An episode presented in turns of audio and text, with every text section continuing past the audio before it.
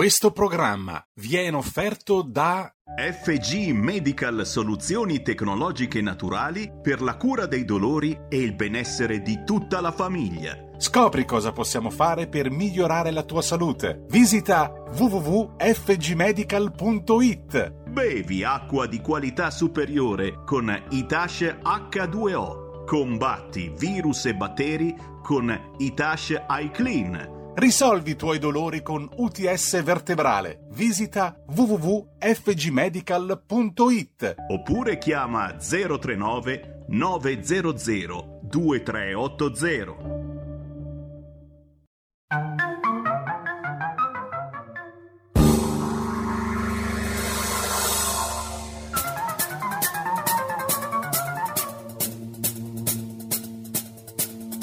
Va ora in onda Zoom, 90 minuti in mezzo ai fatti. Conduce Antonino Danna.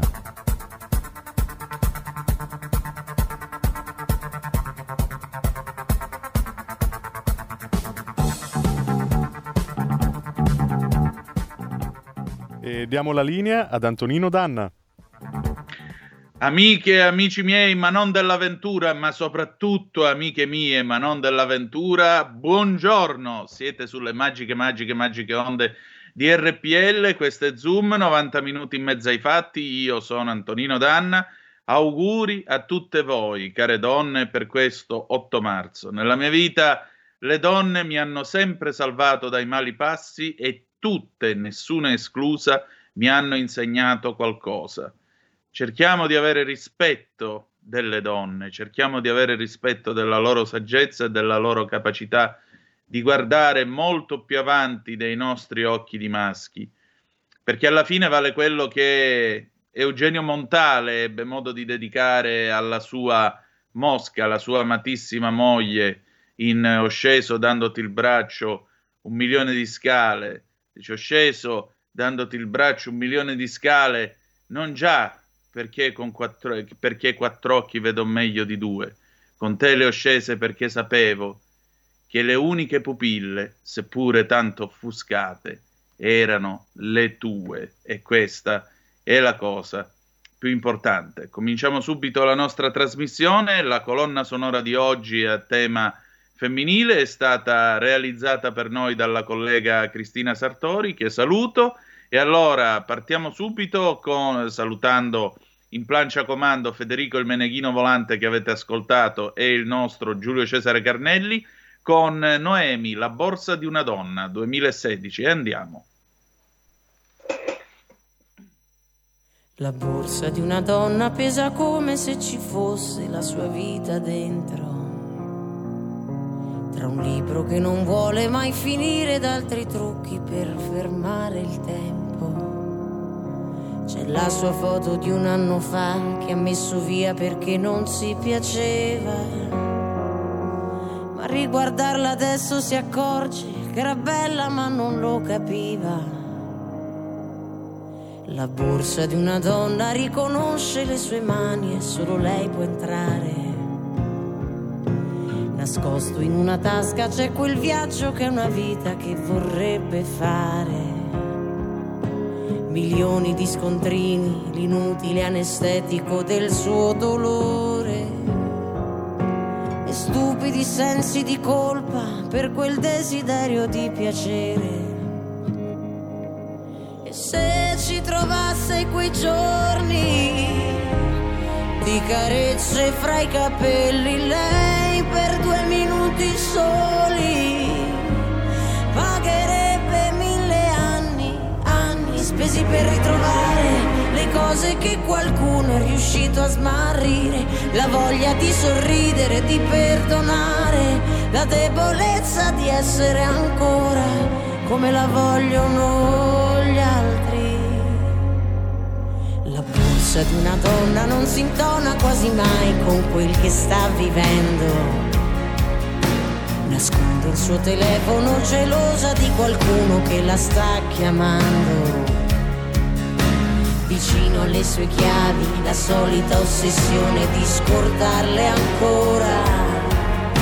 E in quel disordine apparente la paura di restare sola. Borsa una donna che può rivelare i suoi segreti in un momento. E forse nella tua distratta mente la sua vita c'è rimasta dentro.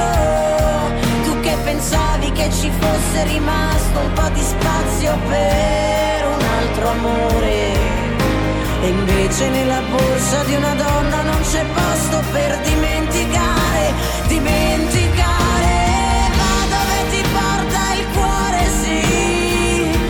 Ritaglio dentro la patente, ci sei stata mille volte, ma non ci hai mai trovato niente, niente che ti aiuti a capire il senso di una sera che non sa meravigliare, il senso del tuo ricordare, progettare, scordandoti di vivere adesso, adesso che si alza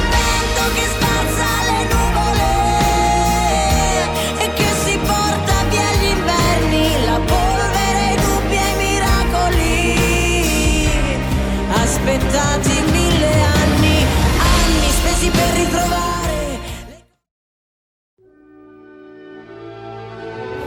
Va ora in onda Bruxelles in cartolina.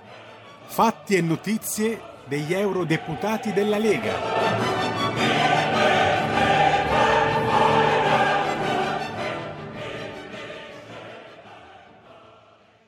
E rieccoci, questo è sempre Zoom, 90 minuti in mezzo ai fatti sulle magiche onde di RPL, con noi oggi gradita ospite, le facciamo anche gli auguri per la festa della donna, eh, l'eurodeputata Susanna Ceccardi, toscana di Pisa, che come sapete è stata sindaco di Cascina dal 2016 al 2019 e adesso appunto si trova eh, in, eh, all'Euro, presso l'Europarlamento di Bruxelles. La settimana scorsa l'onorevole Ceccardi è stata nei- negli Stati Uniti d'America dove è andata a vedere un pochettino quello che sta succedendo a Donald Trump.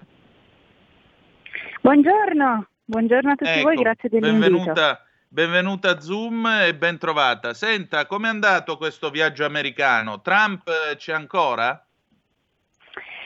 Eh, intanto ringrazio il gruppo della Lega che mi ha delegata per andare in missione ufficiale al CPAC, che è la convention annuale dei conservatori americani.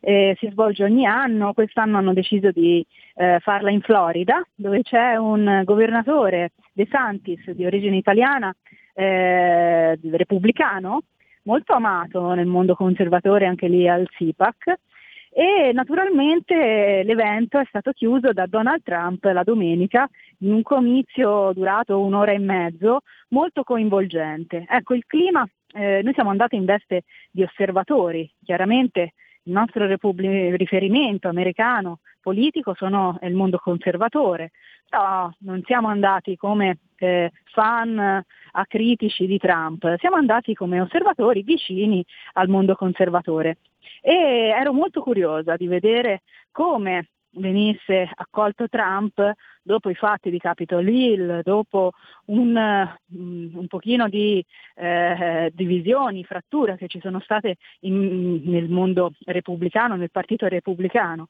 Alcuni esponenti del partito repubblicano, Mike Pence ed altri si sono dissociati da Trump. Però devo dire, eh, con- eh, ho preso ecco, con un po' di sorpresa che la gran parte dei, dei, dei- dei- presenti lì al CIPAC erano assolutamente schierati per Trump. Tant'è che hanno fatto un sondaggio, le persone eh, tra- nel Partito Repubblicano, tra i presenti, e il 95% eh, dei, dei- dei repubblicani lì presenti eh, tifavano per Trump eh, per la ricandidatura nel 2024, per le presidenziali del 2024. Quindi non sappiamo se si ricandiderà. Lui ha fatto una battuta, devo dire, efficace, perché ha detto se mi ricandidassi rischierei di vincere per la terza volta, perché chiaramente la prima è diventato presidente, la seconda lui ritiene che abbiano rubato i voti, eh, però abbia vinto ugualmente, e la terza nel 2024 dice rischierei di vincere per la terza volta. Quindi è stata un'esperienza molto importante, sono andata insieme agli colleghi onorevoli eh, Paolo Borchia, Silvia Sardone ed altri colleghi del gruppo ID, um, il deputato Madison che è estone, e il deputato Haider che è austriaco.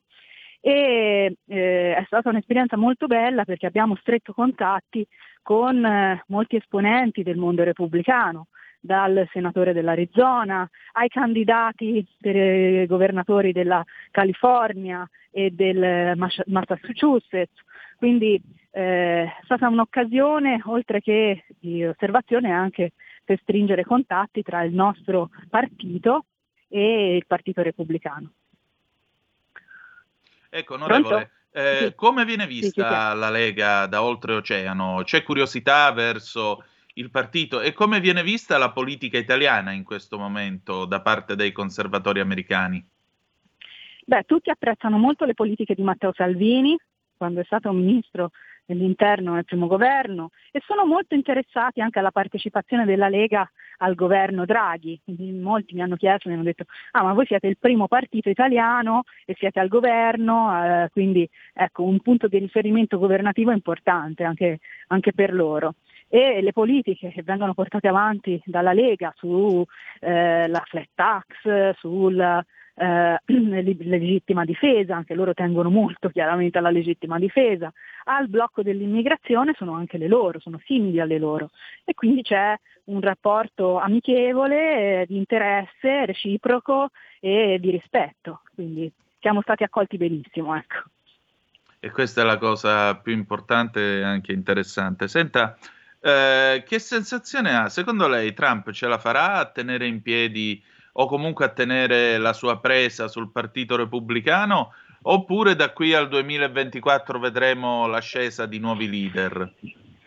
Eh, questo chi può dirlo? Eh, ci sono figure emergenti, ehm, anche nel Partito Repubblicano, ehm, però anche lo stesso De Santis, che è il governatore della Florida che ha aperto il congresso, era, è stato molto apprezzato, eh, però ecco, la sensazione è che ad oggi Trump abbia ancora molto molto consenso e eh, quello che temevano in molti che Trump potesse fare una, eh, un soggetto politico diverso da quello del Partito Repubblicano e spaccarlo, fortunatamente non si è verificata perché altrimenti eh, la vittoria per la destra americana nel 2024 sarebbe stata più complicata, essendoci poi un sistema molto bipolare.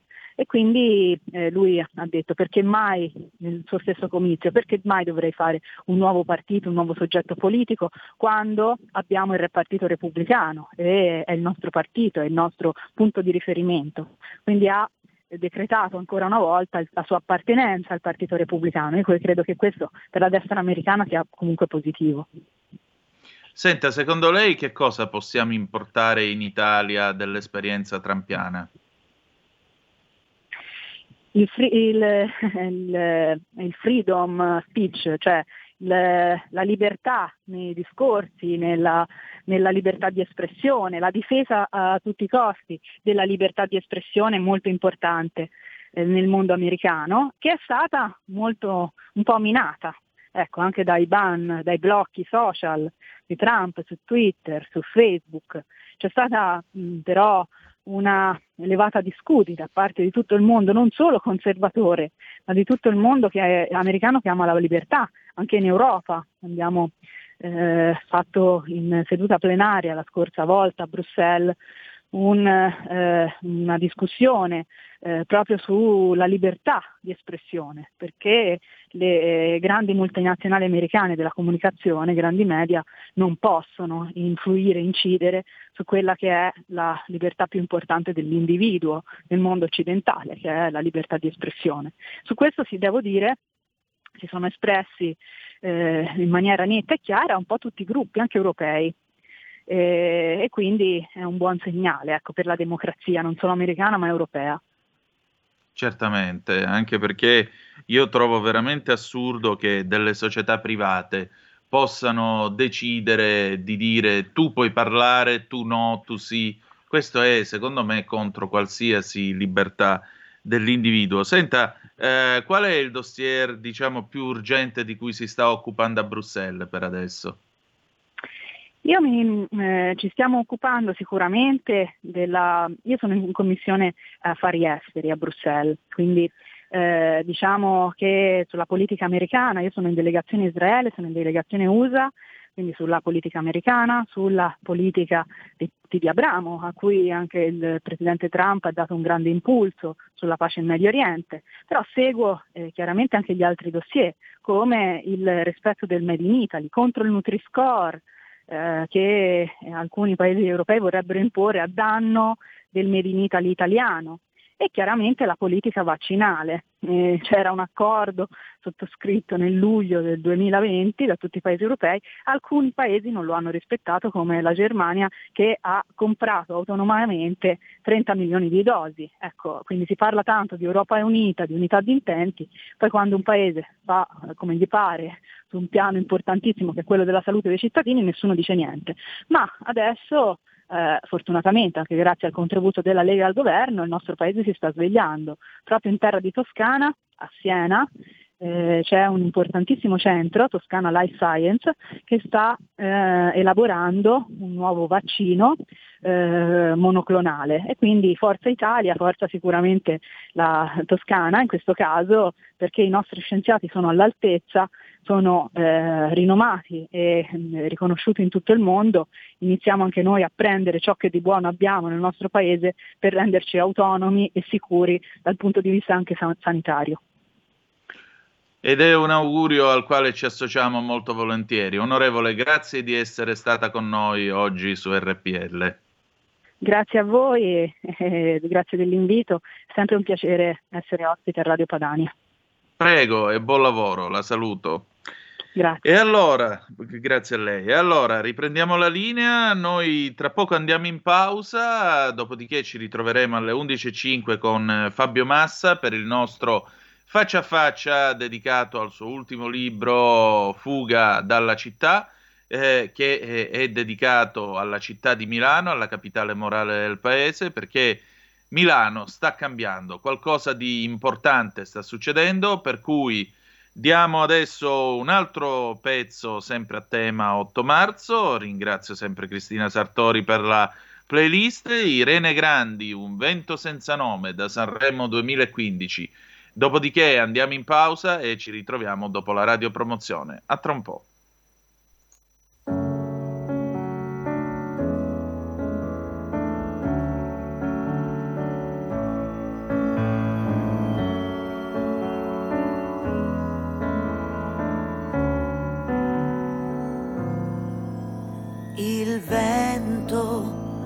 Oggi ha portato con sé un racconto che parla di te. Da quel giorno che il cielo era viola, che eri seduta lì, non sei più tornata sei stata di parola, non ti sei fermata, con il vento sei andata via da te, via da qui, via da tutto quello che... Intanto, molto lontano da qui io ti vedo, ora sorridi così. Hai lasciato e ti chiedi chi hai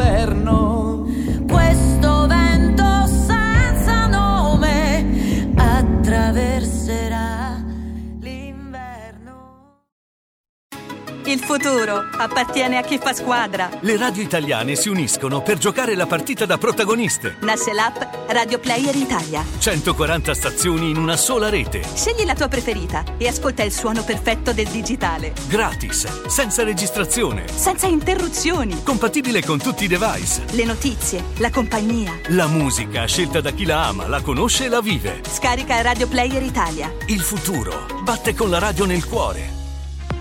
Anche RPL è disponibile su Radio Player Italia. Stai ascoltando RPL. la tua voce libera, senza filtri né censura. La tua radio.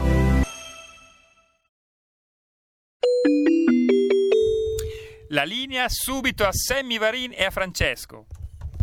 Grazie, grazie dalla regia di Milano. Con il buongiorno da Semi Varin ci intrufolliamo all'interno di questa trasmissione. Beh, prima di tutto per portare un bellissimo mazzo di mimose a tutte le donne all'ascolto. Eh, Sammy Varin con Francesco Fioroni. Ciao! Buongiorno a tutti, non solo oggi però i fiori, eh? tutto l'anno. Mi raccomando, questo Sì. sarebbe importante, non ricordarsi delle donne solo l'8 marzo.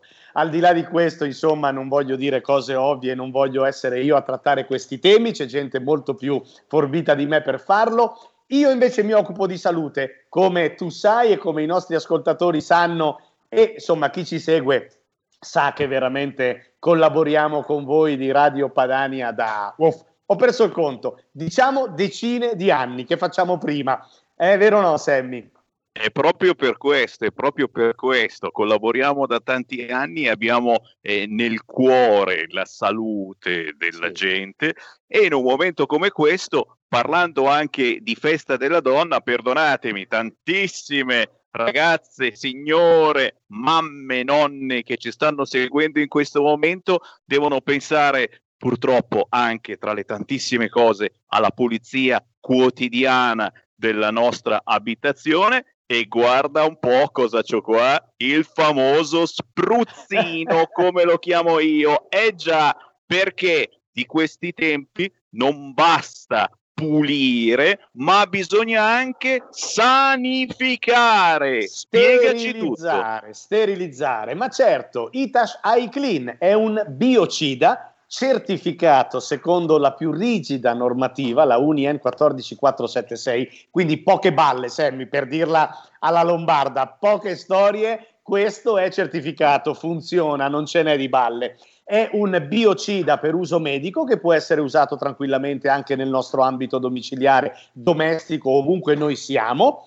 Lo produco a casa mia perché lo riempio di acqua di rubinetto, lo appoggio sulla sua base, schiaccio un bottone, parte una reazione elettrochimica che genera in tre minuti un liquido appunto biocida ad ampio spettro. Cosa vuol dire ad ampio spettro? Ovviamente certificato contro SARS-CoV-2, ci tengo a dirlo e sul sito potete scaricare anche i certificati, ma ad ampio spettro significa certificato contro il virus dell'influenza che c'è da sempre e per sempre ci sarà, certificato contro tutti i virus e i batteri che si formano nel nostro bagno, nella nostra cucina. Posso usarlo al posto di mille altri prodotti che costano un sacco di soldi e che generano plastica e rifiuti chimici e tossici. Biocida non tossico che quindi fa un po' di bene anche all'ambiente, al medio ambiente. Quindi direi proteggiamo noi e i nostri cari con Itasha Clean perché lo facciamo in modo naturale, senza chimica, senza residui plastici o tossici. Lo possiamo portare sempre con noi perché una volta fatta la reazione che genera questo liquido biocida, questo liquido dura sette giorni è attivo per sette giorni e una volta che io lo vaporizzo nell'atmosfera di casa mia, sul tavolo, sulla scrivania, sulle mie mani, la mia mascherina, la spesa che porto a casa o qualunque altra superficie, questa rimarrà inattaccabile dal virus per 48 ore. Oltretutto, con l'acqua che vado a produrre dentro Ita Clean, posso riempirmi delle piccole boccettine e portarmele a scuola se sono uno studente, in ufficio, in macchina se faccio il tassista o sono un rappresentante, ovunque io vada al ristorante per disinfettarmi anche le posate con cui mangerò. Mille, mille usi e mille ancora ce ne sarebbero da raccontare, ma se andate sul nostro sito www.fgmedical.it troverete tutte le recensioni vere, certificate dei nostri clienti che già lo hanno comprato e che ogni giorno ci suggeriscono un utilizzo nuovo per i Tasha Clean. Che devo dire di più, caro Sammy? che hai, hai, detto bene, abbiamo imparato che dobbiamo convivere con questo virus e Itash iClean è forse il metodo migliore, più conveniente, più economico, signori, certo. più economico. Allora, diamo un numero di telefono certo. da chiamare adesso anche semplicemente per avere informazioni, ma anche e soprattutto per avere direttamente a casa in poche ore. Certo, è lo 039 900 2383. Lo ripeto, 039 900 2383 lo potete pagare con carta di credito, con bonifico, alla consegna, come preferite, ve lo spediamo ovunque in tutta Italia, la spedizione è compresa, lo ricevete in 48 ore, veramente al volo, e iniziate ad usarlo. Attenzione, se chiamate ora durante la diretta, ora durante la diretta e prima che finiamo, lo 039 900 2383 30% di sconto alle prime 10 telefonate perché già è un prezzo bassissimo e non possiamo darne più di 10 durante le nostre dirette. 10 telefonate, 30% di sconto e due mini vaporizzatori in omaggio da riempire con i Tasha Clean e portare sempre con voi. Al volo 039 900 2383. Grazie Francesco Fioroni. Grazie Sammy, grazie RPL, grazie a tutti e ancora auguri a tutte le donne d'Italia e del mondo. Ciao!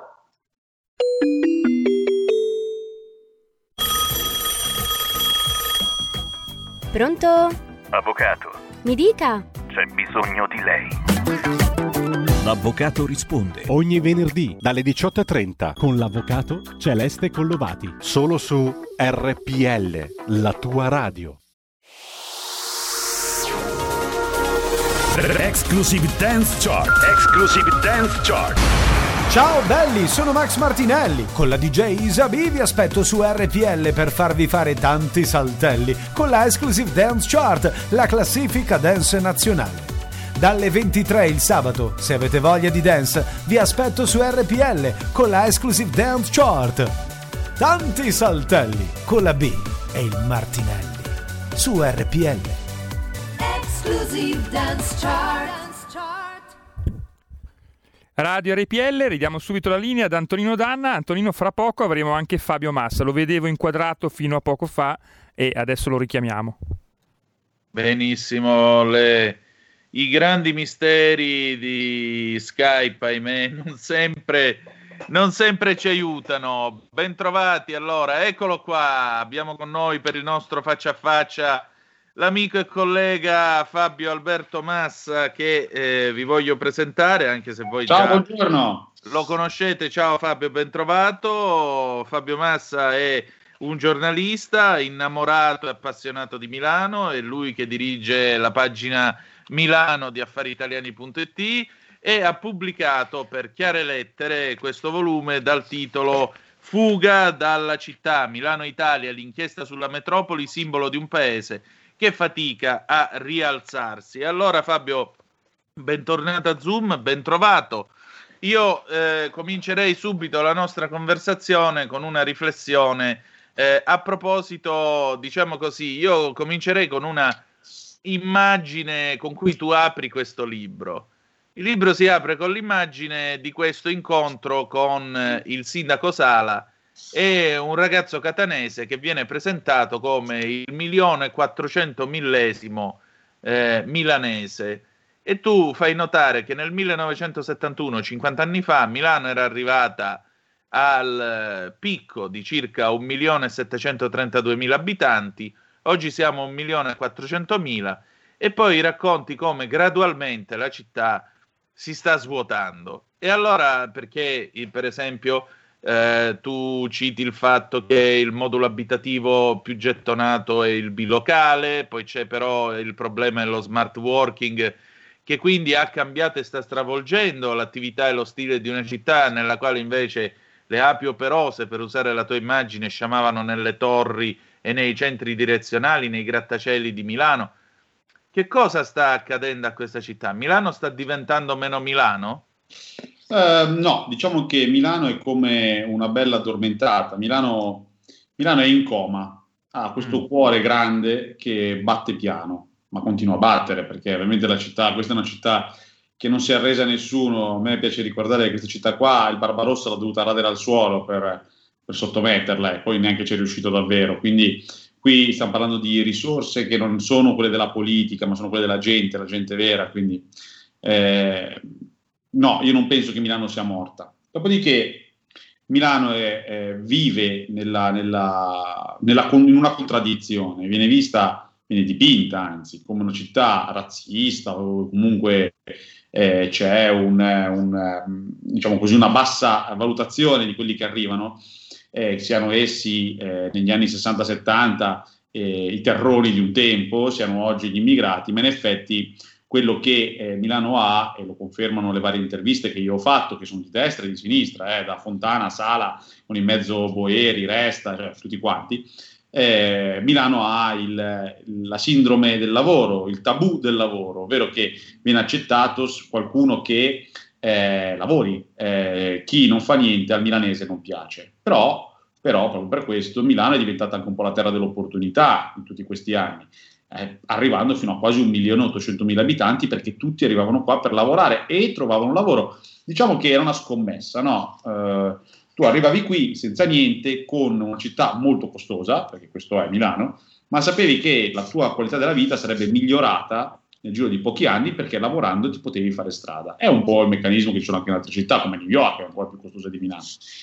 Questa cosa qui si è un po' interrotta. Perché si è interrotta? Si è interrotta perché eh, ovviamente eh, uno studente fuori sede eh, non viene più a pagare l'affitto costosissimo, perché qui, per esempio, qui miopia, non ci sono gli studentati, bisogna costruire gli studentati, eh, ce ne sono troppo pochi. Non, nessuno paga più un affitto ultra costoso quando può tranquillamente seguire le lezioni da casa sua, magari in un posto anche più naturalisticamente eh, valido e incantevole eh, uguali ai lavoratori. Perché devono stare in affitto in una casa molto costosa, magari in centro a Milano, comunque a Milano, dove il taglio per, andava per la maggiore erano i bilocali senza balcone? Perché? Perché di fatto non ti serviva, tu vivevi la città per strada e invece adesso bisogna stare in casa. Ovviamente hanno fatto quello che si chiama smart working o south working, nel caso sia addirittura più lontano. Quindi fuga dalla città deriva un po' da questo, da questa immagine di lavoratori che tornano nelle loro case, nelle loro terre eh, di corsa proprio un anno fa, durante il primo lockdown, quando la Lombardia venne dichiarata zona rossa, e c'è questo scalpiccio di persone lungo le scale della stazione centrale che, che scappano via. Io non è che li biasimo. Un'immagine era... degna di Titanic. Esatto, una cosa, una cosa molto, molto, molto brutta.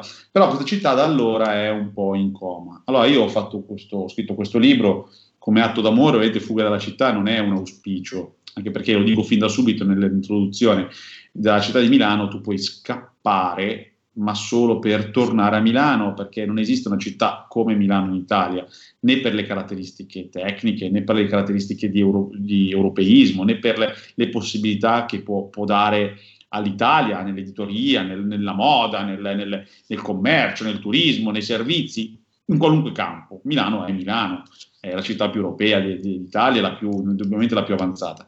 Però fuga dalla città è anche una fuga da un modello di Milano, un modello ultimi dieci anni è stato più e più volte propagandato, ovvero il modello della Milano bellissima, stupefacente, mentre il resto d'Italia faceva un po' schifo, diciamo così. E questa cosa qua, questo senso di superiorità, bisognava levarselo di dosso questa puzza e bisognava iniziare a andare anche un po' a raccontare le cose di Milano che non funzionano. E io ne, le elenco una per capitolo nei vari temi. Certo, infatti tu sei andato a occuparti di sanità, sei andato a occuparti eh, di tutta una parte, anche la politica stessa, tutti gli assetti di potere, rievochi l'esperienza del Celeste Formigoni, Milano che è passata attraverso eh, gli anni di Marcora, poi abbiamo avuto il craxismo, il berlusconismo, il renzismo e così via. Ehm, però ecco, tu trovandoti facendo hai intervistato appunto tra i vari personaggi anche il sindaco, il sindaco Sala e a me è sembrata un'intervista un po' curiosa, se mi posso permettere, perché nel momento in cui voi parlate, lui a un certo punto dice che la sua attività riguarda prima di tutto lavorare sulla reputazione anche internazionale di Milano e poi dice che comunque c'è anche da lavorare sul problema eh, delle periferie, dice se io fossi il manager di Milano potrei fare tante di quelle cose che invece da sindaco non posso fare perché ho le mani legate, non mi posso indebitare, quindi non posso avere la fila delle banche che mi corrono dietro per offrirmi dei finanziamenti. Ecco, un sindaco che si ricandida e il cui problema per lui è più che altro l'immagine internazionale della città, ma non è un po' scollato rispetto a quello che sta accadendo a Milano? Allora, l'intervista avviene eh, quest'estate, dopo, dopo, la pausa estiva. Pensate che eh, era un momento in cui si pensava che il virus fosse evaporato, se ci pensate, no? Noi diciamo, abbiamo affrontato l'estate con, eh, sì, lo sapevamo che non era evaporato, però abbiamo affrontato l'estate con questa convinzione che insomma sì, stava finendo la cosa, in fondo era durata due mesi durissimi, avevamo sofferto tantissimo, tre, quattro mesi, due di, di due, due, chiusi in casa, ma che in fondo stavamo uscendo. Poi invece è arrivata la, la seconda ondata e adesso siamo nel pieno della terza, perché poi bisogna dirselo, non è che il virus sta a guardare chi che governa, come governa, il virus va alla grande, l'unica cosa che lo può fermare sono i vaccini, questo bisogna, bisogna essere chiari, quindi su questo si gioca la partita oggi. Quindi Sala aveva un po' questa idea. Sala aveva, eh, la cosa che mi ha colpito, eh, che in quell'intervista Sala dice che aveva costruito una reputazione di Milano con Expo e che poi questa cosa qui ha fatto, cioè l'ha proiettata nel gota delle città più fighe a livello internazionale. E se ci pensiamo, è esattamente quello che ha fatto, ha avuto una sincerità nel dirmelo assai elevata, perché questa cosa qua si espone a molte critiche, no? Eh, c'è chi dice che il sindaco dovrebbe pagare le buche, secondo lui no, e a me va benissimo. Dopodiché io non giudico l'operato del sindaco perché io non faccio politica, io faccio il giornalista. Raccolgo però questa, questa cosa come un momento di verità, nel che lui dice la verità, ha fatto questo e uno non può dirgli che questo non l'ha fatto, questo l'ha fatto. Poi sarà compito della politica dire se doveva fare anche dell'altro oppure no, o se, fa- o, o se andava bene così. Eh, sicuramente questa cosa della reputazione internazionale, nel momento in cui il traffico aereo è sceso del 99% sul 2020 e credo che siamo al 97% sul 2021, lì che non arriva, in parte non arriva più nessuno, da un anno e qualcosa. E traffico aereo vuol dire tutto, vuol dire business, business dall'estero, vuol dire turismo, vuol dire affari, commercio. Nel momento in cui questo sta avvenendo, e sta avvenendo non solo a Milano ovviamente, ma in tutta Europa, in tutto il mondo, questo vuol dire che forse quel modello non è più adatto. E non è un caso che Sala sta riuscendo a fare, lo dico a suo merito, eh, perché è una, un'operazione veramente difficile, un'operazione di rielezione con discontinuità da se stesso, che non si è mai vista. Cioè Beppe Sala dice io voglio che il prossimo mandato sia in discontinuità. Eh, ma com'è? Io infatti ho criticato scrivendosi sul foglio che so affari, ma come in discontinuità? Scusami. Eh, se sei sempre tu, non puoi essere discontinuo con te stesso. Eppure lui ci sta riuscendo in questa, in questa sua narrazione di discontinuità. Funzionerà? Non funzionerà?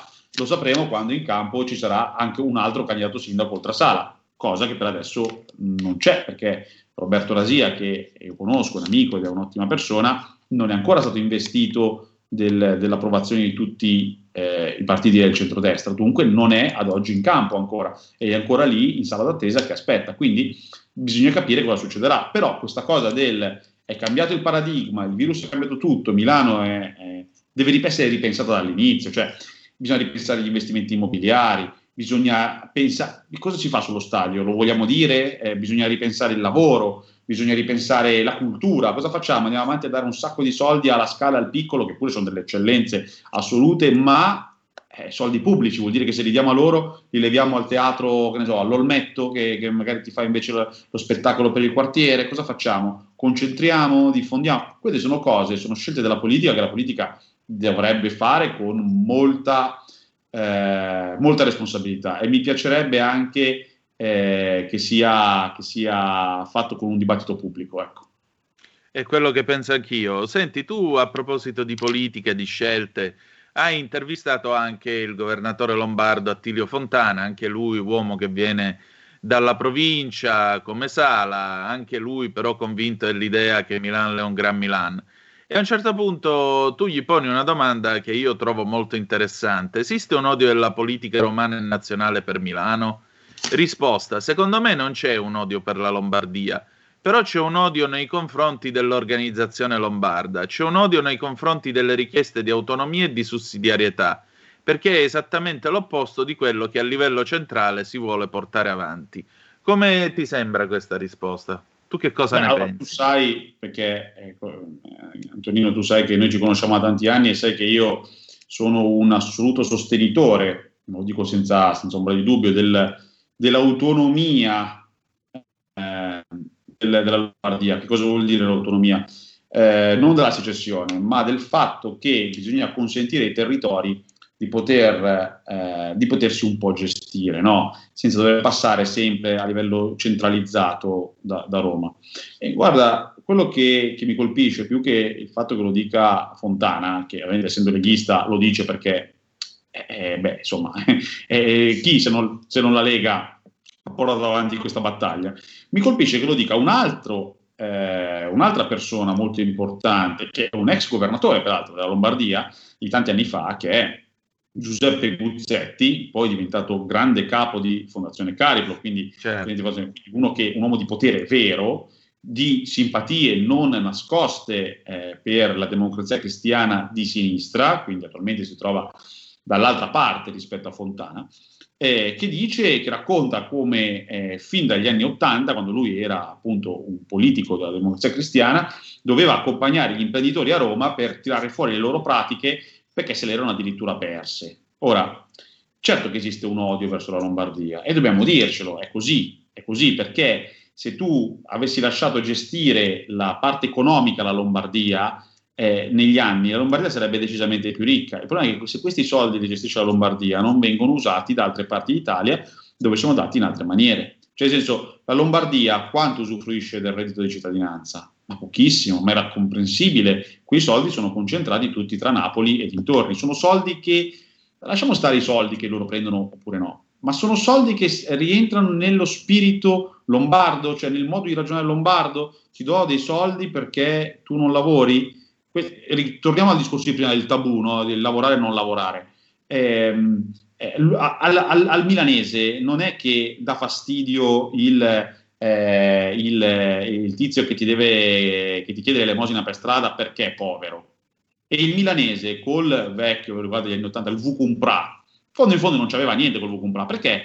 Capiva che Vucumpra nella sua maniera stava lavorando, mentre il tizio che ti chiede l'elemosina, che magari è un Marco Antonio che potrebbe andare a scaricare le cassette, quello non sta lavorando, quindi nella sua testa inconsciamente dice mm, questo sto cercando di vendere, più o meno va bene, quell'altro invece è un parassita. Ecco, in, questa, in quest'ottica il milanese non concepisce come vivono larghi strati dei settori eh, che, di altre parti d'Italia, ma anche, ma anche in Lombardia, eh, perché esiste un pregiudizio nei confronti della pubblica amministrazione, per esempio, da parte di un sacco di imprenditori lombardi. È un pregiudizio che esiste dentro la Lombardia e fuori dalla Lombardia. Se questo lo si applica in politica, viene a richiesta di autonomia. È molto semplice. Certo, ma guarda, a tale proposito ti vorrei dire che per esempio ieri sul Corriere del Mezzogiorno, nell'edizione napoletana, c'era infatti proprio questa osservazione che nel meridione d'Italia c'è il più alto tasso di impiegati nelle amministrazioni statali, circa 108 ogni 10.000 abitanti, mentre nel nord Italia sono 98 ogni 10.000 abitanti. E però stranamente quanto a risultati di efficienza eh, nord batte sud, quindi diciamo che eh, quando uno guarda certe cose e vede anche al fatto che certi benefattori, tra virgolette, eh, del meridione d'Italia hanno ben pensato di costituire serbatoi di voti Aumentando però l'inefficienza della macchina statale, è chiaro che la voglia di autonomia ti va a livelli veramente quasi, quasi da, da, da, da secessione a momenti, perché uno dice com'è possibile, ci sono più impiegati, ma eh, la, la, la, la, società, l'amministrazione pubblica non dà un prodotto del genere, non dà un prodotto valido. Tra l'altro, ecco, a proposito di eh, quantità di lavoro, Milano è anche la città dei rider, tu dedichi tutto un capitolo alla situazione dei rider e allo smart working e poni proprio questo problema.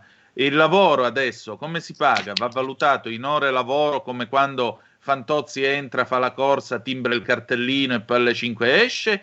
O va valutato sull'entità di mole eh, e di qualità di lavoro prodotta? Per cui io magari nel giro di un paio d'ore riesco a sbrigarmi le 20 pratiche che di solito in ufficio riesco a fare in 8 ore. Una volta che ho fatto le mie 20 pratiche, dopo due ore mi alzo e me ne posso andare a passeggio. Come sta cambiando in questo allora, Milano? Due, due cose, anzi tre.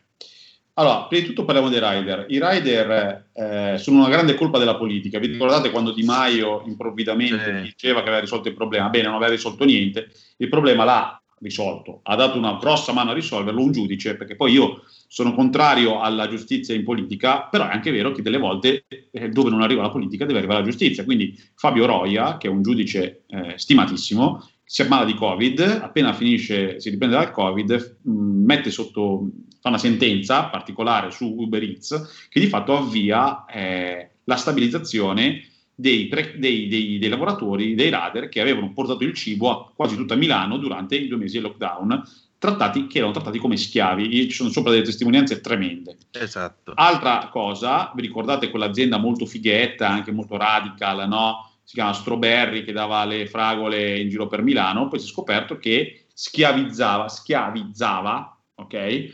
Eh, decine di immigrati eh, alle porte di Milano e nessuno era andato neanche mai a vedere questa azienda, quindi la celebravano, però in effetti celebravano lo schiavismo. Sono le storture della Milano che, che vanno corrette, perché gli schiavi non vanno bene, punto, e sono italiani o non italiani.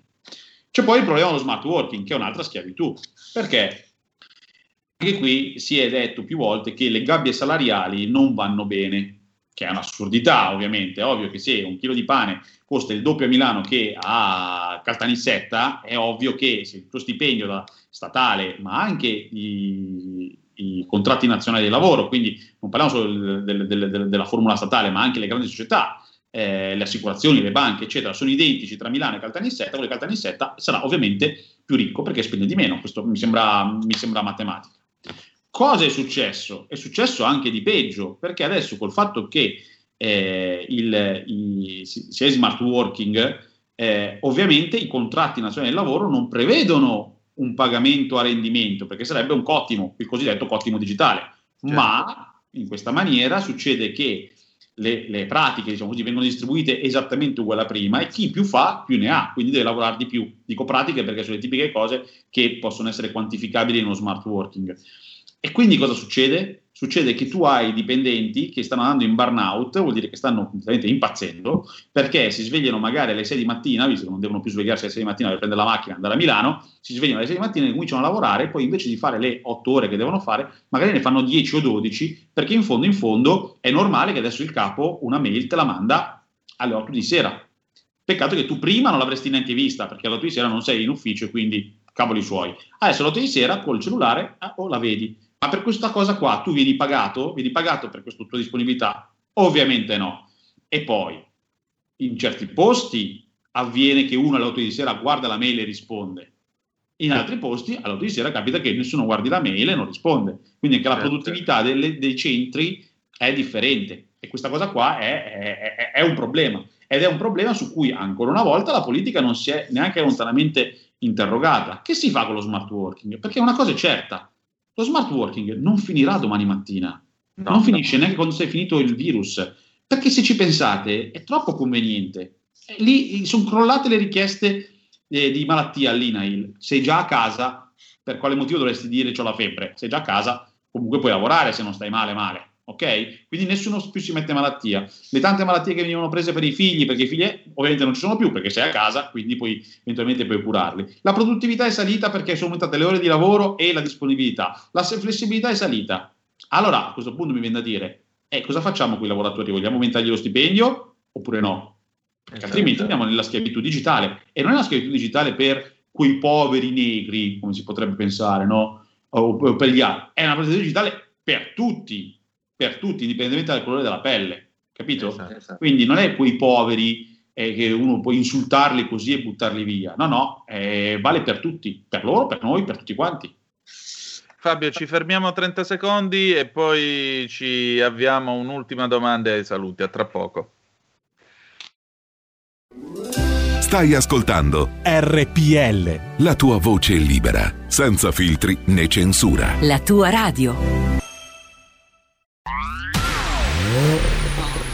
Auto nuova fiammante col suono nuovo È il DAB Plus che si sente a tuono La provi e senti subito com'è che va DAB Plus è la tua radio migliorerà Digital Radio, il suono perfetto.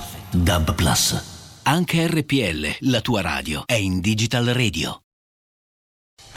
Porta con te ovunque RPL la tua radio. Scarica l'applicazione per smartphone o tablet dal tuo store o dal sito radiorpl.it. Cosa aspetti?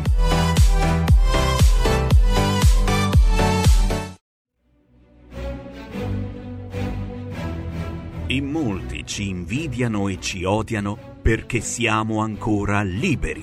Segnati il nuovo IBAN per i tuoi bonifici. IT 89 R 08453 01602 000 000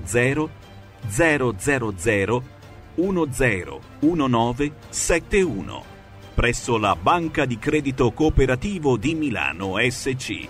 Diventa nostro editore. IT 89 R 08453 01602 000 000 10 19 71. Radio RPL, di nuovo la linea ad Antonino Danna. E rieccoci, questo è sempre Zoom, 90 minuti in mezzo ai fatti. Antonino Danna al microfono con gradito ospite l'amico e collega Fabio Massa con il suo ultimo libro Fuga dalla città per chiare lettere.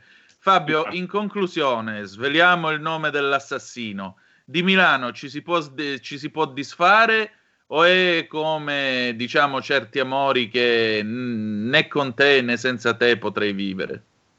Allora, no, Milano è, è come quegli amori che fanno dei lunghi giri e poi ritornano, nel senso che non esiste un'alternativa a Milano, non esiste semplicemente, non esiste per moltissimi motivi. Iniziamo da quelli pratici e veri.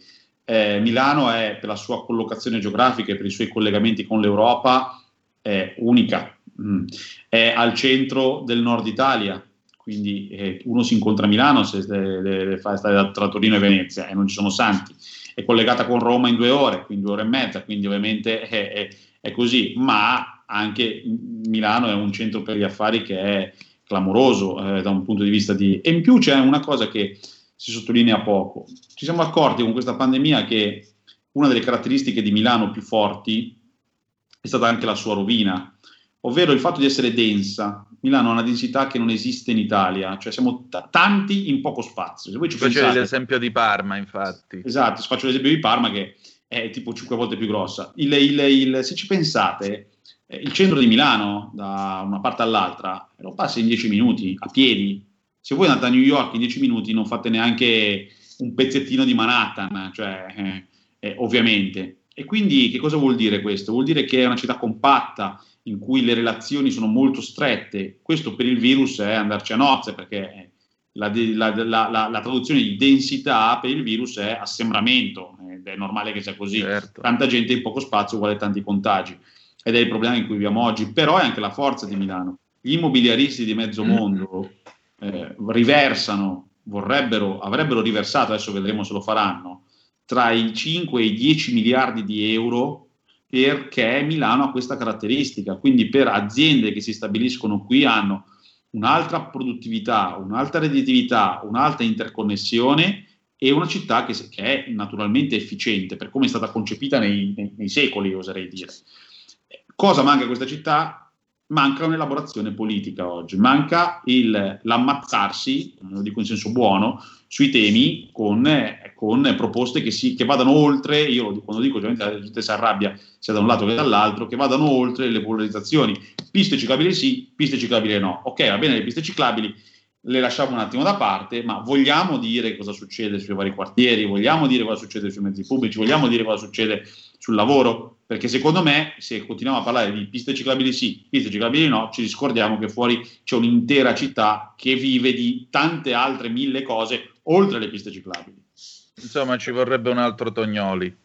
Ci vorrebbe probabilmente un altro Tognoli, poi io non sono un passatista, quindi non sono uno di quelli che esalta il passato senza visione critica o che pensa che ci debba essere un passato, debba tornare il passato. La passato non torna, adesso le dinamiche sono diverse, più rapide, più, più, più sclerotiche anche da un certo punto di vista, siamo peggiorati sotto mille cose, ma c'è anche più accesso all'informazione, cioè, ci sono tante cose differenti che stanno cambiando, però vi faccio un esempio, l'anno prossimo, cioè tra quest'anno e l'anno prossimo, eh, si prevede un miliardo di investimenti nelle, nelle cabine, quelle lì, avete presente le cabine, quelle eh, quelle per trasformare l'energia elettrica, no, quelle dell'Enel o via 2A, eccetera.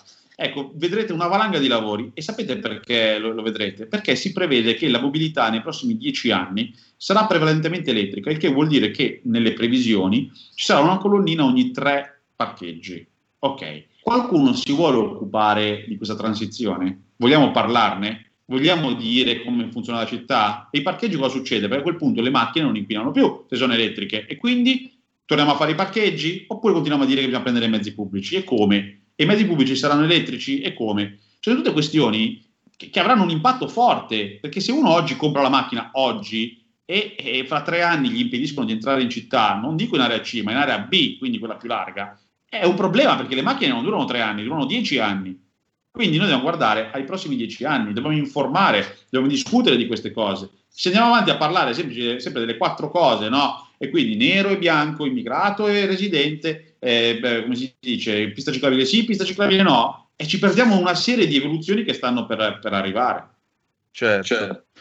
E allora, grazie di essere stato con noi Fabio, speriamo che Milano continui a essere la città del futuro, che è la cosa più importante. Grazie a te Antonino e grazie agli ascoltatori. Fabio Massa, fuga dalla città per chiare lettere, grazie di essere stato con noi. Ciao. Ciao.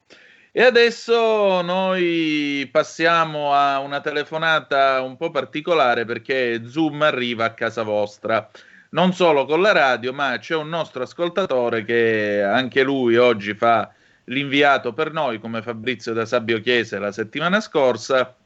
Abbiamo al telefono Francesco Penati che è in quarantena col Covid. Pronto? Buongiorno, ci sei?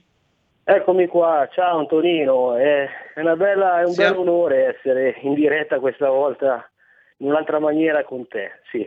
Ecco. Buongiorno a tutti. Allora, buongiorno a te, senti, siamo collegati con Arona, Francesco molto spesso chiama in trasmissione, sì. uno dei percettori dei famosi 200 euro sotto il lavandino, però in realtà oggi c'è poco da stare allegri perché praticamente vi siete beccati il Covid a casa. Ma praticamente nì, cioè, c'è la mia compagna che è risultata positiva al tampone giovedì scorso e di conseguenza io e il figlio eh, abbiamo fatto un tampone subito alla sera alle 18 con il risultato negativo, entrambi, solo che però dobbiamo stare in quarantena perché siamo a contatto con una, un positivo Covid. E niente, si, si, da giovedì che insomma si, è, si vive una, un'aria un po' diversa, nel senso che fortunatamente la mia compagna non ha fenomeni gravi, è abbastanza blanda la cosa, con della febbre un po' ballerina che va e viene, alla bisogna si prende la tachipirina, gliela abbassa, ha un po' di tosse che non è una tosse brutta, è una tosse diciamo per quello che può essere bella eh, e andiamo avanti così, ci organizziamo, disinfettiamo tutto, sanifichiamo tutto, io da stamattina che lavo pavimenti, faccio polvere e tutto e insomma è così, è un'esperienza che speriamo non, non finisca in una maniera un po', un po grave anche perché i, i, casi li sentiamo, anche la televisione insomma sono in netto, in netto aumento, questi contagi qua che presumo sia anche la variante perché è più aggressiva ed è anche più facile nella sua diffusione. E certo. niente, funziona così. Io se può essere interessante vi posso dare qualche dato che ho trovato che sono dati ufficiali, ecco io non rappresento nessuno, tengo ben precisare, però sono dati che si possono acquisire da qualsiasi, qualsiasi persona, basta andare in internet e li cerca. Se, se tanto per focalizzare il trend, l'andamento della mia zona che nonostante tutto la provincia di Novara è abbastanza ancora contenuta da quello che mi sembra di capire. Eh, in altre zone magari del Piemonte ci sono segnali un po' più preoccupanti, specialmente magari anche la nostra confinante Lombardia che da Rona a andare in Lombardia noi ci mettiamo praticamente 10 minuti perché andiamo a Sesto Calende, facciamo il famosissimo ponte di ferro Sesto Calende, Lombardia e da lì si va anche dall'altra parte del Lago Maggiore che è a Rona di fronte a Angera e via via tutte le, le città più, più, vicine a noi. Ecco. Purtroppo è così, adesso staremo a casa fino al 15 di questo mese che ci faranno un tampone a tutti dopodiché disposizioni ASL, non so come funziona, se, possiamo, se siamo negativi ritornare alla nostra vita o seppure bisognerà continuare questa questa clausura. Io attualmente sono in camera mia e meno male che ho la vista un po', anche se c'è un po' di nebbia, un po' di foschia, ma riesco a vedere la Rocca di Arona che è uno spettacolo e un po' la mia zona che io abitando eh, a Mercurago che è una frazione è ancora un po' una zona verde, c'è un po' di verde, non ho palazzi davanti, cose che sono magari anche un po' tristi da vedere. Mi tira su un po' il morale, poi c'è anche un filino di sole, la temperatura è frizzante, però insomma la, la situazione è questa qua. Certo, insomma, speriamo, speriamo bene che è la cosa più importante, caro Francesco. Allora, senti, sì. per la spesa sei organizzato, tutto a posto?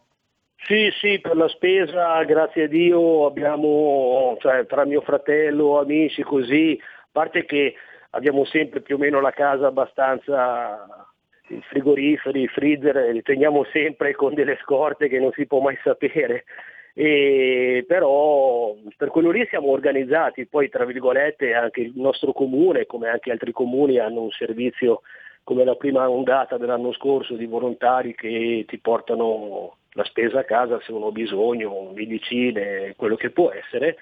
E speriamo che sia una cosa abbastanza, abbastanza veloce, nel senso che due settimane, tre, più che altro per la mia compagna che eh, se, rimane così eh, va bene, insomma vediamo un attimino un po' come l'evolversi. Qua da Rona, da fonti ufficiali che io ho aperto anche la mappa della regione Piemonte che ci sono comune per comune, questa è aggiornata a ieri, ad Arona davano 69 positivi, eh, che su una popolazione di 14.000 anime, insomma, mi sembra un dato abbastanza abbastanza positivo, no? scusate questo gioco di parole. E nei comuni vicino la situazione sono comuni che, con meno abitanti che però hanno 50 positivi, che è Gatti Coveruno, Borgo Manero che è una città con il doppio dei, dei nostri, degli abitanti di Arona, ne ha anche Borgomanero intorno a una cinquantina, ecco 94 invece no, Borgomanero 94, e sto andando con la freccettina sulle varie, sulle varie città e grandi linee siamo su un colore arancione, gli altri sono sul rosa. Eh, Gattinara che è un altro centro qua vicino a noi, che è una città più o meno come Roma, 39. Novara città 298.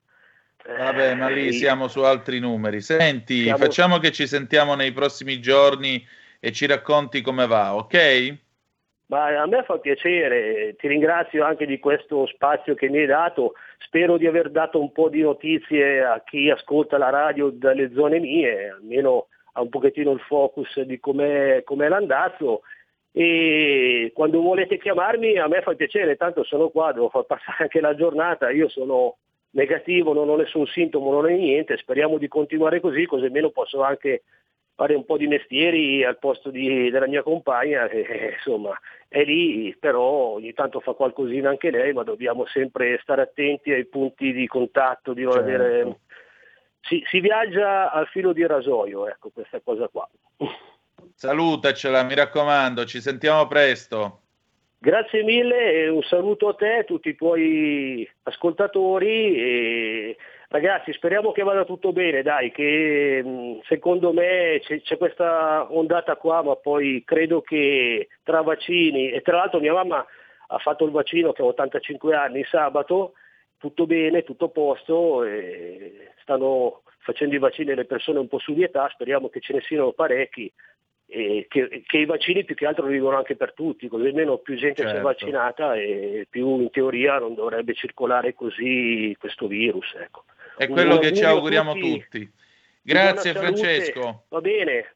Buona giornata Ciao. Antonino, grazie ancora, grazie mille. Ciao. A voi tutti, ciao. E adesso Ciao, ciao. Padova Calling. Padova Calling con Ettore Toniato e l'Edicola 206. E allora, via Piero Bon, edicola 206 in quel di Padova. Buongiorno Ettore. È muto, attenzione perché abbiamo il nostro Ettore Toniato muto. Vediamo un po' se riusciamo a... Eh, boh, è vero, ero Eccolo. muto. No. Eri muto, eri muto, sì. Buongiorno, muto, intanto ma- auguri a tua madre che immagino sarà lì. Ora io non ti vedo però. Ascoltatrici, veramente 8 marzo, bellissima, una splendida festa, insomma. Eh, bello un- ricordare un giorno, però bisognerebbe anche pensare agli altri 364 giorni con il rapporto Eurus che evidenzia un femminicidio ogni tre giorni, con l'89% dei femminicidi in ambito familiare. Comunque, dai, godiamoci di questo 8 marzo di politically correct, insomma. Che Eh, questo- eh. Anche questo è vero. Senti, come vanno le cose stamattina? Come è andato il weekend? Eh, bene, allora, ultimo weekend in area gialla, da oggi siamo area arancione, e, insomma non lascia dubbi purtroppo il- l'andamento del- dei contagi, insomma, che stanno tornando su verso l'alto. E come non lascia dubbi anche l'idiozia di certe persone, notizia più commentata del giorno, eh, che si divertono a lanciare oggetti contro gli autobus. Eh, già- siamo già al quarto caso eh, con Bus Italia che è vittima di questo lancio di oggetti. Abbiamo il cecchino dei bus. Eh, a Torre, a Chiesa Nuova, in Riviera, Riviera Tito Livio, in via Vicenza, eh, c'è stato dei bus presi a bersaglio da sassate o comunque colpi di fucile di soft air. Ehm, insomma, quindi abbiamo questo nuovo problema che ovviamente le persone annoiate da questa pandemia, eh, invece di andare a fare volontariato eh, o qualcos'altro, pensano di, di- di rendersi eh, partecipi di questi gesti divertenti, proprio decisamente divertenti, che, eh, che potrebbero avere anche dei risvolti tragici, perché comunque, insomma, un oggetto scagliato contro un bus che va a una velocità, sai, non bisogna essere eh, dei fisici molto, molto esperti per capire che potrebbe avere dei, dei risvolti tragici. Gli inquirenti, sono al vaglio degli inquirenti tutti questi danneggiamenti, insomma, e ovviamente eh, le reazioni anche dei guidatori dei bus sono abbastanza preoccupate. Beh, per forza, anche perché se succede qualcosa a qualche passeggero, se succede qualcosa, eh, si spacca un parabrezza, va qualche cosa nell'occhio e così via, o se succede a qualcuno che sta aspettando lo stesso autobus e viene colpito in testa da una pietrata o dal colpo di soft air. Quindi sarebbe bello, citando il eh, titolo di un romanzo di Marco Presta, un calcio in bocca fa miracoli. Purtroppo le punizioni cultura- eh, corporali in questo paese non sono permesse e neanche le punizioni culturali, già che ci siamo, visto il felice lapsus che ho avuto, perché gente così evidentemente ha un cervello che non si è applicato molto a provare a ingentilirsi con un po' di cultura, con un po' di civiltà nella vita da applicare alla vita di tutti i giorni. Io veramente, dimmi. Sembra che eh, gli investigatori siano convinti che il colpo provenga dai portici della Banca d'Italia, dove sabato era radunato il solito gruppetto di giovani che ne ha fatto un quartier generale come alternativa a Piazza Duomo e Prato della Valle, che al momento sono chiuse. E- e- ed è un po' per ricollegarsi agli atti di vandalismo che erano successi in quel cinema di cui ti parlai Eh. la settimana scorsa, insomma. Eh, sì, insomma, questi giovani annoiati che senza figure di riferimento, ed è successo anche qui davanti, che sono dovuti intervenire per sedare una RIS, senza figure di riferimento però eh, autorevoli, si permettono di fare un po' qualsiasi cosa, ma siamo sicuri che sia la scuola a dover insegnare, non può essere probabilmente la famiglia che dovrebbe intervenire. Esatto, e soprattutto però io temo che ancora una volta, quando gli inquirenti che sanno fare il loro mestiere avranno trovato gli imbecilli di turno, vedrete che spunteranno padri e madri premurosi che ci diranno che sono ragazzi fragili che l'hanno fatto per noia, che chiedono scusa e quindi la cosa finisce qui. E ancora una volta avremo perso una preziosa occasione per insegnare un po' di disciplina a qualche imbecille che altrimenti potrebbe impiegare il suo tempo in modo nettamente più efficace e proficuo, anziché andare a tirare pietrate ai mezzi pubblici o quegli altri fenomeni che vanno a imbrattare le carrozze ferroviarie che quando prendi un treno e lo trovi sporco, a parte il fatto che fa schifo perché non fanno niente di artistico, sanno solo fare i tag, cioè le loro firme, ma poi molto spesso i vetri sono, i finestrini sono coperti dalla vernice di questi imbecilli e con questa vernice tu non vedi più assolutamente niente. È una violenza che ti viene imposta da qualcuno che ritiene di essere un artista ed è solo un enorme babbeo. Aggiungo oltretutto che la ripulitura la paghiamo noi. Quindi, Esatto, quindi esattamente. Cade sulla collettività il, il costo dell'idiozia di alcuni. Sì, esatto, e purtroppo che vuoi fare? Questo è il livello. Se poi uno chiede un pochettino di ordine, gli dicono che è fascista, quindi pazienza. Abbiamo distillato anche oggi un po' di odio, perché lo iodio fa bene, soprattutto in riva al mare, riempitevi di iodio che vi fa bene alla salute. Ma no, ma poi bisogna essere politically correct a tutti i costi eh, adesso. Sì, sì, attenzione. sì. Infatti io sono diversamente magro. Eh? Beh, comunque niente, altra Tu notizia sei non capelluto come me. Altra notizia commentata è stata di pa- divertente partecipazione di Orietta Berti al Festival di Sanremo che è riuscita in tre giorni in pratica a inanellare una marea di, di cose poco politically Sì, correct, il tra cui con i nazisti chiama- è stato l'apice.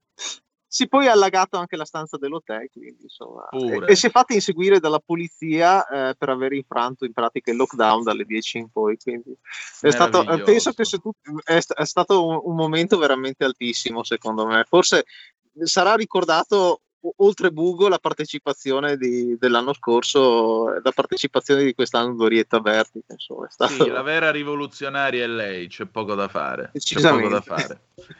Va bene, allora, eh, niente, Ettore, noi ci sentiamo domani e grazie come sempre del tuo tempo. Domani sento che ci sarà qualche sorpresa, non so perché, ma ci sarà, ho questa strana sensazione. Perché questo paese è un enorme spettacolo ed è un enorme reality show, forse è questa la verità di essere italiani. Diceva, non ricordo se Longanesi o Flaiano, che essere italiani è una professione, la si esercita e non si eredita, quindi. È il teleschermo del Grande Fratello, non intendo il programma Mediaset, insomma. Esatto, esattamente. Grazie Ettore, a domani. Grazie a te, ciao. Ciao, ciao, ciao. E adesso riprendiamo la linea, ecco a voi, la potete vedere sui nostri schermi di radiorpl.it o anche su Facebook di Lilla vestita l'adorabile Moira Romano. Moira Romano. Buongiorno. Buongiorno, buongiorno a te, buongiorno a tutti i nostri radioascoltatori e tantissimi auguri alle donne perché oggi è la festa delle donne, come sicuramente tu avrai detto nella Esatto, tua auguri a trasmissione. te prima di tutto, Grazie. perché che diamine, la, la- la creanza prima di tutto. Allora, che cosa abbiamo di buono oggi a Talk? Allora, quest'oggi anticipiamo una giornata molto importante che è la giornata del fiocchetto lilla, cioè la giornata dei disturbi alimentari. Mm, l'anticipiamo perché le giornate sì, vanno bene, va bene ricordare, però bisogna sempre ricordare questo è un nostro motto, quindi ecco per quale motivo quest'oggi volevo appunto parlare di disturbi alimentari con ehm, una, una ragazza che si chiama Antonia e poi una psicoterapeuta. Questo mi sembra molto interessante anche perché queste sono quelle problematiche silenziose che molto mm, spesso noi nemmeno riusciamo a individuare nelle persone e tra l'altro si ricade anche in quelle stupide cattiverie che si danno e che si dicono alle persone, ciccione, cicciona e così via, che poi magari spingono all'anoressia o spingono invece alla bulimia a sfogare nel certo. cibo i problemi del giorno. Quindi questi sono quei drammi intimi, mi verrebbe da dire, che eh, molto spesso non fanno notizia. Quindi trovo che sarà ancora una volta ed una è pecca- esatto, ed è brutto sentire queste cose ancora nel 2021 additare persone, insomma, voglio dire, ognuno di noi è quel che è, l'aspetto fisico va oltre, credo. E quindi ecco per quale motivo oggi ne voglio parlare. Ho parlato anche l'anno scorso e Hai tutti gli anni bene. lo voglio ricordare. Bene. Hai fatto bene. Allora, io finisco qua, chiudo, ci lasciamo con l'ultima canzone d'amore del giorno, sempre a tema 8 marzo, Antonella Ruggiero dal Festival di Sanremo 98, Amore lontanissimo, non so se andrà in onda dopo la sigla, io vi lascio nelle mani di Moira Romano, che dire di più?